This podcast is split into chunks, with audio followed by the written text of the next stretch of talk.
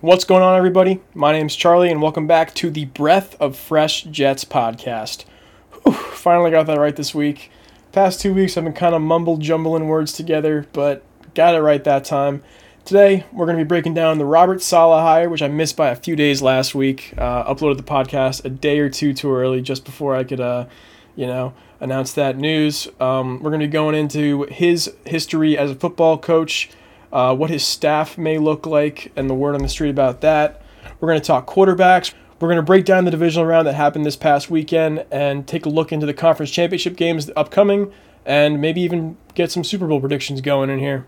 So, first things first, the man of the hour, the hire of the century for the Jets. 49ers defensive coordinator Robert Saleh is expected to, or excuse me, he signed his contract yesterday. Uh, he will be the head coach of the New York Jets for at least the next five years, or at least be getting paid for the next five years to be the Jets head coach. Um, this is a really exciting hire for, for the Jets. He was probably the top candidate out there, and no one expected him to come to the Jets. Everyone looks at us as a dumpster fire. Everyone looks at us like we're the bottom of the league. But what Joe Douglas is doing with this franchise is he's giving it respect. He's he's making sure people know that this is not a franchise to be messed with anymore we, you have to respect us. This isn't a place where free agents come to cash in. This isn't a place where mediocrity is accepted. We are now turning into a formidable, competent franchise, and I think with the Saleh hire, that solidifies it. And from here on out, all gas, no brakes, as our new coach likes to say. So I was did a little deep dive on Saleh after the hire. I mean, I, I broke down a little bit uh, when we were going through uh, candidates the Jets had interviewed in our first episode. But taking an even deeper dive into his resume and his career and his just his life in general, uh, opened my eyes to the kind of guy this really is. So Saleh is a Michigan native. Uh, he went to Fordson High School. Uh, he played tight end there. Eventually went on to Northern Michigan University and played four years of football there. Tight end all four years there. He earned all conference honors. After college, he got a finance job working in the city. And this is where his story really starts to get interesting. So he worked in New York uh, along with his brother. His brother worked in the Twin Towers at the time of the September 11 attacks on the World Trade Center. And Saleh thought his brother died in the attacks. He thought he was in the in the building still, which is truly tragic. And he eventually found out after a few days. Uh, they were able to track him down, confirm he was okay. And this was a wake up call for Saleh. He really saw that he needed to do what he loved most in life to get the most out of it and that's when he went back to uh, Michigan State University to become a defensive assistant. He worked in college ball for the first three years of his football career, just being a defensive assistant for Michigan State, Central Michigan, and the University of Georgia. But then in 2005, he made the jump to the pros, and he was kept on Gary Kubiak's uh, Houston Texans coaching staff from 2006 till 2010 where he was he, he got a job with the Seattle Seahawks and became their defensive quality control coach from 2011 to 2013, where he oversaw the development and the prime of the Legion of Boom, which uh, guys like Richard Sherman, uh, Earl Thomas give him a lot of credit for helping that group maximize their potential. After the Seahawks won their championship in 2013 against the Denver Broncos, he was hired as the Jacksonville Jaguars linebacker coach. Uh, he coached there for three years under Gus Bradley before being hired in 2017 as the defensive coordinator for the San Francisco 49ers. And we all know what happened from there. Him and Shanahan built up a great team that made a Super Bowl run last year. That defense was phenomenal. And even this past year, when they were hit with all those injuries, uh, they still finished top five in total defense, which is really impressive considering they lost all that superstar talent like Bosa Sherman for a few games. Solomon Thomas wasn't there. It was really just a really impressive year as for him as a defensive coordinator, and I cannot be more excited to have him on as our head coach of the New York Jets. So not only do Saleh's players love him, uh, he's got a lot of friends around the league, and this staff he's building is getting me really excited for this upcoming season on both sides of the ball, defensive and offensive. So the first thing that that kind of broke when he was first announced as head coach of the Jets was he would be bringing Mike LaFleur, 49ers passing game coordinator, with him as offensive coordinator for the Jets. And this is a really exciting prospect if you're a Jet fan, especially if you've been witnessing these Gase offenses, these ranked dead last in yards per game and points per game and all of this stuff. Mike LaFleur is going to be bringing that West Coast, like Shanahan offense to the Jets. and that that is just absolutely amazing for us because we've witnessed some terrible offenses uh, over the past 10 years, I would say. Along with uh, Mike LaFleur, he'll be bringing offensive line coach John Benton from the 49ers. Uh, they've had a great offensive line the past few years. Definitely need something like that to help establish that uh, Shanahan offense. You know, the run game is very important to set up that play action. Quarterback coach Greg Knapp's coming over from the Falcons to shore up the QB room. Running backs coach Taylor Embree. Uh, fun fact: he will be five years younger than last year's starting running back Frank Gore. He's 32. Gore was 37. Uh, wide receivers coach Miles Austin, who you may have remembered his name. He was a Dallas Cowboys receiver, played for the Browns and the Eagles the end of his career. He'll be our running our wide receivers coach, excuse me. And Rob Calabrese will be our passing game specialist. He is currently or is the Broncos offensive quality control coach.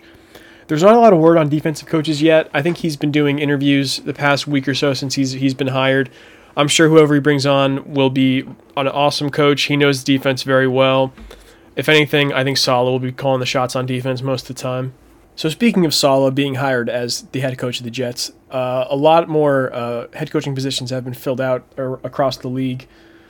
So we have uh, Robert Saleh being hired by the Jets. The Jaguars the, the day before hired Urban Meyer, legendary college coach, coached at Florida, Ohio State. Uh, he's, he's a he was a proven commodity in college ball. We'll see how he translates over to the NFL.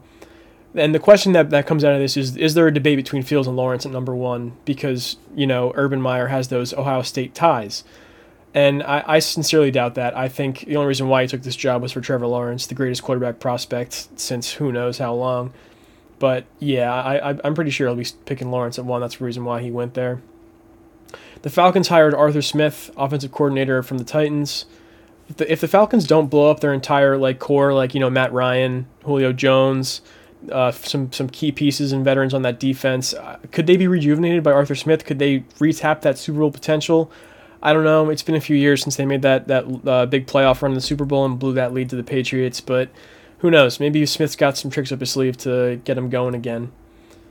The uh, Los Angeles Chargers hired Brandon Staley. Staley was the defensive coordinator for the Rams. Uh, I think he's he's really going to power up that defense. I'm excited to see how Joey Bosa, Derwin James, Kenneth Murray, other young stars in that defense uh, step up with with his uh, expertise coming into the mix. I wonder who will be OC, who will uh, take the reins of Justin Herbert, that first year rookie sensation. We'll see. Uh, the Chargers will be an interesting team next year for sure, depending how Staley does as head coach over there. The Lions hired Saints assistant head coach Dan Campbell. I don't know a lot about Campbell. The Jets didn't even hire him, or excuse me, interview him, so I didn't really uh, do any research on him. I know he's bringing Aaron Glenn over as defensive coordinator as as of right now. Uh, we had we interviewed him for our head coaching vacancy, but to be honest with you, don't know a lot about Campbell. Uh, we'll see how that goes, but it's the Lions, and we still have two vacant head coaching uh, positions. We have the Eagles, who haven't hired anybody yet, and the Houston Texans, which is probably the least desired job in pro football right now, just considering the uh, the disarray and chaos that franchise is stuck in right now. Speaking of which, that's all coming from their star quarterback, Deshaun Watson. He has not been happy the past few weeks. According to some sources, uh, Deshaun Watson was promised at the end of the season that he would have input on the general manager and head coaching search by team owner Cal McNair, and apparently that was a complete and total lie. Deshaun had no say in the hiring of new general manager Nick Caserio, and Deshaun was was pushing for interviews with Eric Bieniemy and Robert Saleh. Now, granted, the Texans did give Bieniemy an interview, but that was a week or week and a half or so after Deshaun had come out and said, "What the hell? Why aren't you hiring the guys I want?" So there's a lot of drama going on over there. It makes that job really, really lackluster. No first round pick, no second round pick for the next year or so. I don't think anyone really is interested in trying to get there right now. But speaking of Deshaun Watson,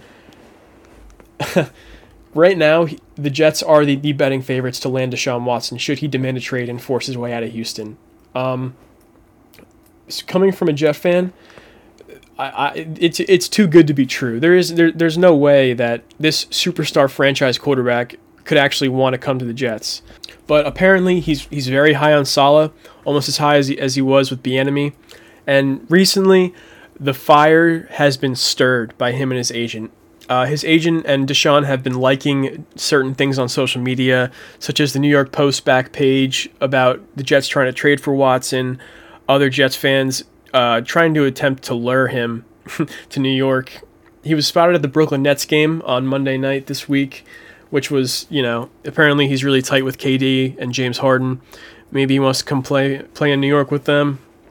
And regardless of all this stuff, even if even if Jets fans aren't trying to lure him, even if he's not not has all these connections and all this social media stuff, the Jets should absolutely be all in on trying to trade for him. If not to better the team, but to keep him out of Miami because apparently the, the Dolphins are really high on Deshaun as well. I mean, who who isn't high on Deshaun? But what I'm saying is, can you imagine going into the into the, the division next year, the division race, having to go against Josh Allen and the Bills and Deshaun Watson and the Dolphins twice a year?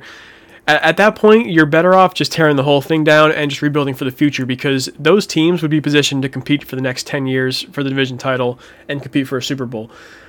Like, if if the Dolphins get Deshaun, this is doomsday scenario. This is the the darkest timeline that we have entered here as, as Jets fans. So what what Joe Douglas needs to do is get on the phone. He needs to know what the asking price is for Deshaun Watson in Houston. It's probably going to be something astronomical it's not often that a 25 year old franchise quarterback is available like this, but I think the Jets could put together the best available package out of any team in pro football right now. I would say a potential package for Deshaun would include Sam Darnold.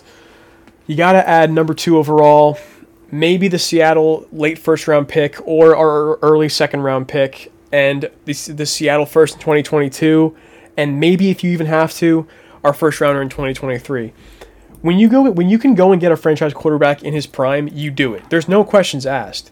When the, when's the last time the Jets had the superstar potential at quarterback? We thought Sam had it his rookie year. We thought maybe Mark Sanchez had something with those playoff runs, but we haven't had a, an it factor at quarterback since Joe Namath.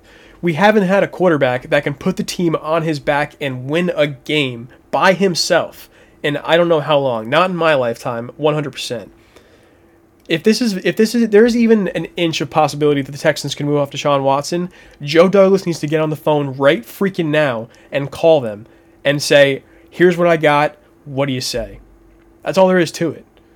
He is the best available player at all right now, and even as betting favorites, they need to get on the phone with the Texans, see what it's going to cost, see what you can do with that, because Deshaun Watson would instantly change the entire look of the Jets more than Joe Douglas has done so far, more than the hiring of Robert Saleh has. It would instantly put this team on the map. Attract free agents, attract players, other coaches. This needs to be done.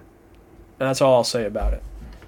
So from there, let's take it into the divisional round of the 2020 NFL playoffs this past weekend. We had four great games. Each game was great in their own way. But uh, let, us uh, let's start from the top. From the first game of the weekend, we had the Rams going to Green Bay to play the number one seed Packers. Started out a little slow for the Rams. Uh, the, the, the Packers came out and had a nice mix of run pass offense. Um, they jumped out to an early 16 to three lead, and that's when the Rams started to kick it up a notch a little bit. Jared Goff was actually slinging it. I thought it was going to be a bit more of uh, like last week's offense when they played in Seattle, uh, mostly runs with setting up that play action game. But Goff had a had a few nice throws, definitely a lot more than he did last week, and they were able to uh, cut the lead to about 16 to 10 with like 30 seconds remaining. But that's when Roger started working some magic, and he made his way down the field in the last 30 seconds of the half, set up for a quick field goal to make it 19 to 10 going into halftime.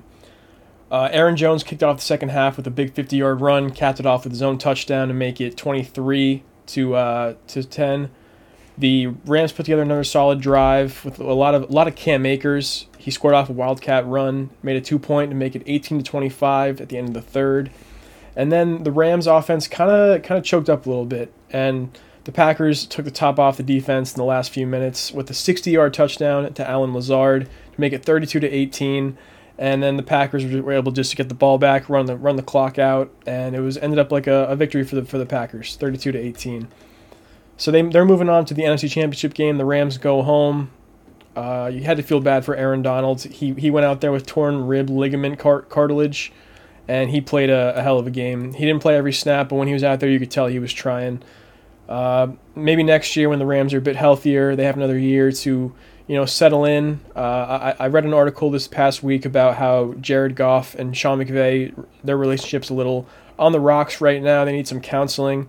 We'll see how that plays out, but the Rams go home, Packers move on. So Saturday night we had the Ravens going to Buffalo to play the Bills, and it started off super sloppy. The first half was pretty disgusting.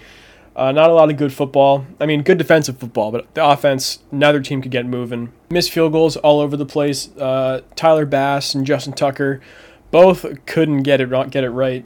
Tucker hit the, the, the crossbar twice. Moss missed one, I believe, and it, it went into halftime 3 3. And that's when it, it kind of got a little bit better. Uh, the Bills came out, scored a touchdown, went up 10 3. And the Ravens came out that next drive, and they, and they were looking better. They, they looked like, like some good halftime adjustments, and they got all the way down to, to uh, about the 10 yard line of the Bills. And that's when the game really kind of flopped towards Buffalo. Lamar threw a, an interception, the first of his career in the red zone, and it was taken back 101 yards by Taron Johnson. And at that point, you just kind of knew it was uh, it was going to be tough for the Ravens to get back in this one. Uh, the Ravens came out in that following drive, and Lamar took a nasty hit, and he came out with a concussion. Uh, Tyler Huntley came in to replace Lamar for the for the last quarter or so, and from there it just wasn't too much of a game. Buffalo was able to run the rest of the clock out, didn't didn't put any more points on the board, and they ended up winning it 17 to three. Um, the Ravens had a tough game. I, I think they were they were outcoached a little bit. They didn't seem too ready to play against this Buffalo team. Um, the Bills didn't have a great game by any means either. They they were really sloppy in the first half. Took them a while to get things going, but the the Bills are going to be moving on, and the Ravens go home in the divisional round for the second consecutive year. Sunday afternoon, we kicked off our first set of games with the Browns going to Kansas City to play the defending champion Chiefs. And uh, the Chiefs were a little uh, little handicapped going into the game. They didn't have Clyde Edwards-Helaire, Le'Veon Bell, and Darrel Williams got the start. Uh, the the Chiefs started hot. They came out. They scored a touchdown on the first drive. Mahomes took it himself on a keeper. The Browns lost their left tackle Jedrick Wills on the first offensive play, and after that, they actually put together a, a decent, solid drive, converting some key third downs, which was a be a, a key theme throughout the game, as as the Browns would would con- convert a lot of key third downs that no one really was expecting them to. Uh, the Chiefs kind of went up early, with three minutes left to go in the half. They were up 16 to three, and the Browns got going on a little drive. Baker was taking them down the field. They start finally started running the ball a bit more, and Baker threw a a, a, a great throw to Rashard Higgins, who caught it around the seven yard line and really tried to take it down there to the end zone. He dove, stretched the ball out. Out comes the ball. It goes out the uh, the back of the end zone and touchback Chiefs ball. Now I can't say enough how terrible this rule is in football. I, I, I know I don't know what the alternative is, what the, what another punishment can be for fumbling out of bounds in, in the end zone, but it just completely took the air out of the game. Like at that point, it, even if even if he was down at the one yard line, let's say the the Browns score there, it's sixteen to ten. This is a completely different game. If if the, this this rule isn't there, it, it, it makes for a more interesting, a more fun game and obviously it might be some uh, some sour grapes from the Austin Seferian Jenkins game, uh, Jets Pats 2017. But still, just uh, the worst rule in football. I think they should really take a look at that. And even regardless, uh, you had that the helmet to helmet that was blatantly missed by the referees. And obviously, even after they reviewed it, they couldn't call a penalty on that. That's not how it works. But just uh, a complete mismanagement of, of the game there by the NFL. So the, the Chiefs got the ball back, took it down the field, quick field goal before halftime to make it 19 to 3. And then the Browns came out in the second half and they got back to what they were, they were doing in the regular season. They started running the ball. Uh, Baker threw an interception, but the Chiefs weren't able to cash into the end zone. They had to settle for another field goal to make it 22 to 3. But then the Browns were able to come back a little bit. They scored two touchdowns. Uh, it was 10 to 19, 10 to 22. Um, and then this is when Mahomes was uh, taken out of the game. He he uh, there was Andy Reid called an RPO. He took it to the right side, right hash mark, and he got taken down by by a Browns linebacker. And it didn't look like Mahomes had gotten hit that hard, but you could tell as soon as he got up, he couldn't get his legs underneath him. He he got up, the camera zoomed in on him, and he looked like he had no idea where he was. He definitely something happened there, and that's gonna be something to look at as we head into the conference championship breakdown. But yeah, Mahomes was done for the game at that point. He was taken out and put into concussion protocol, and in comes Chad Henne. At this point, all my friends are texting me. I'm texting my friends.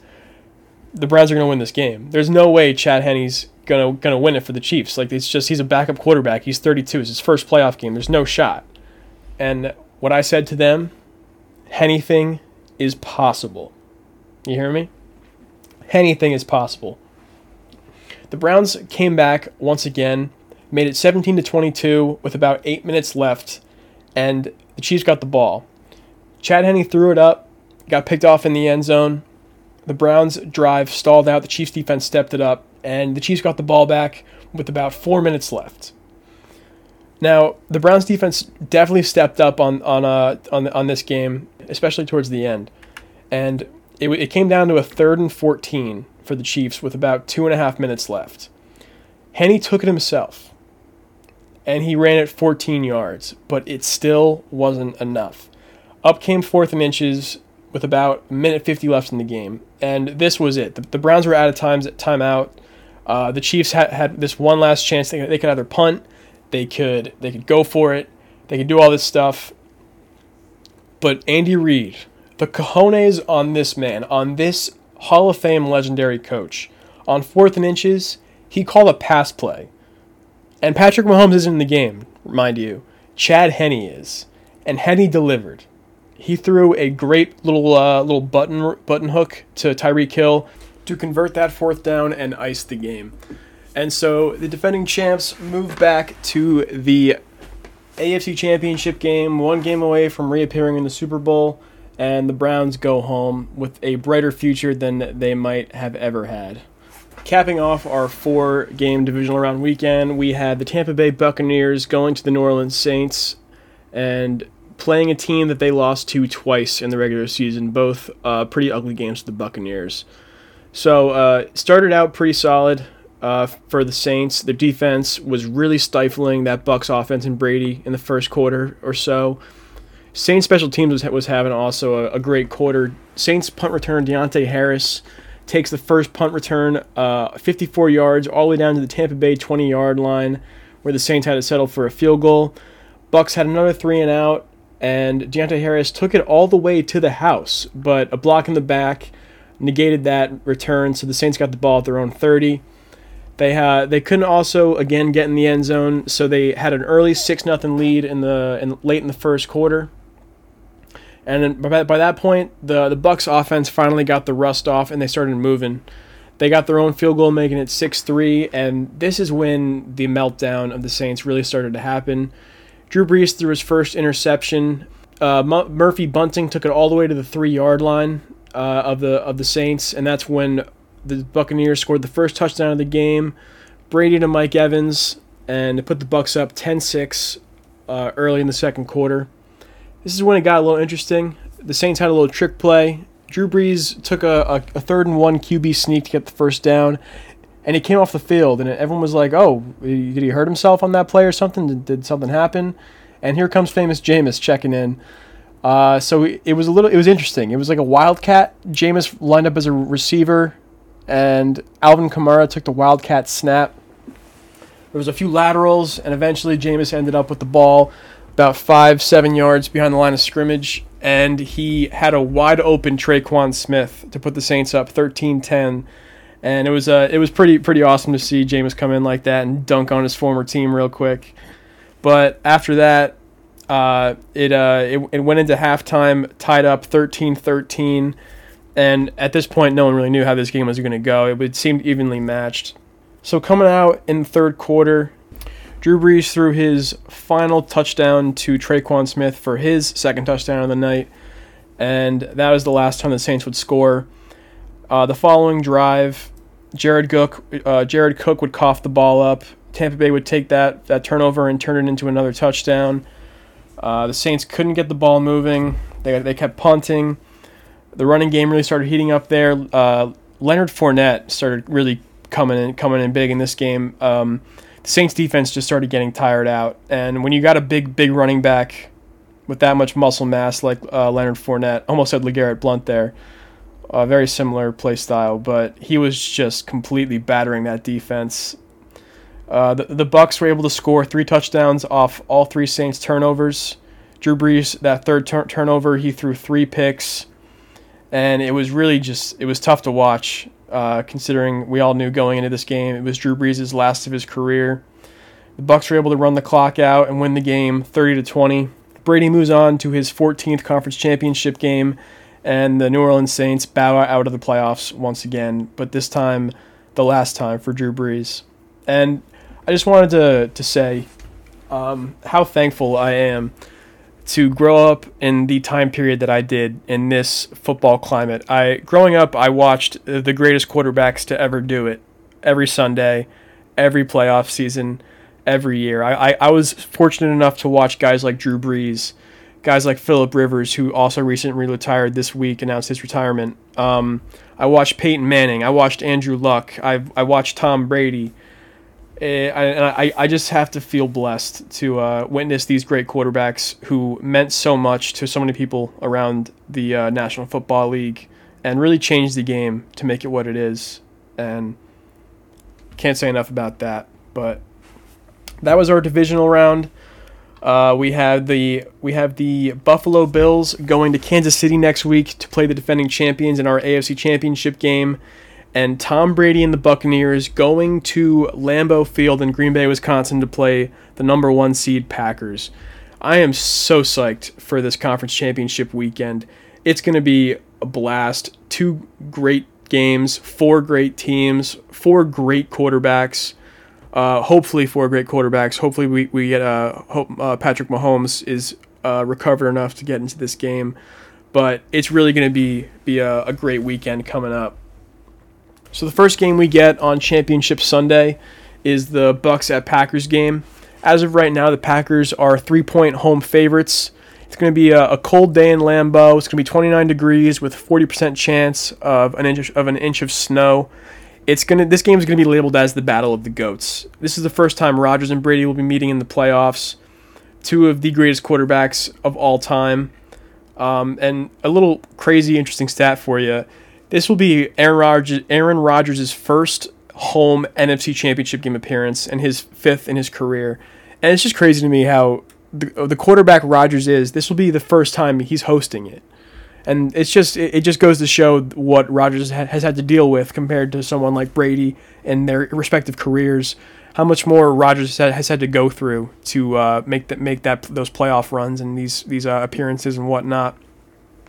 I think this is really going to be a great game. I think both offenses are going to be high flying, going to be humming.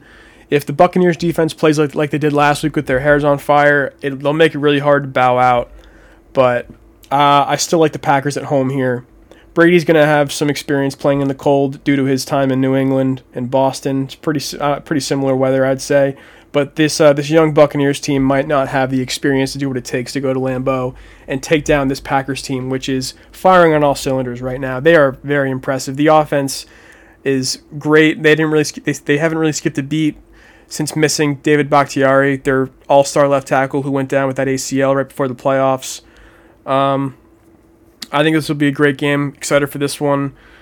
It's going to be uh, the battle of the goats, I'm sure you'll hear that all week long. So.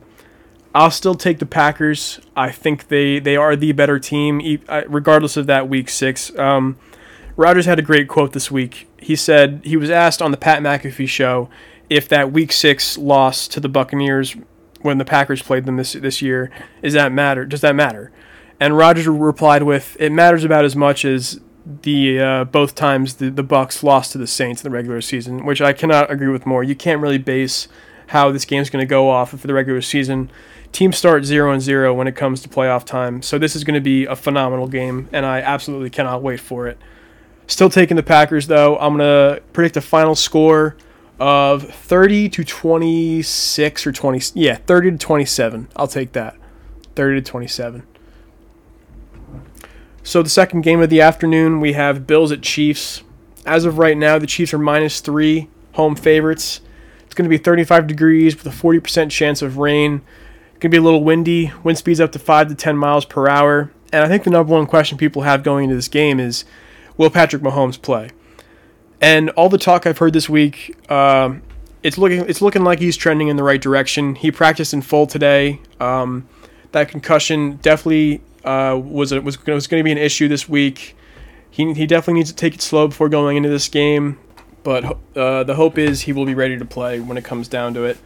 And my projections will be based on Mahomes playing at full strength. Full strength. So um, I think this is going to be uh, just as good, if not better, than Bucks Packers. I think we'll see a bit more offense, um, especially because that Green Bay Packers defense, along with Tampa Bay Buccaneers defense, are, are, I would say a bit better than both the Chiefs and Bills defenses. But I'm expecting a huge game from Josh Allen and, and Stefon Diggs, huge game from Mahomes, Kelce, and Tyreek Hill.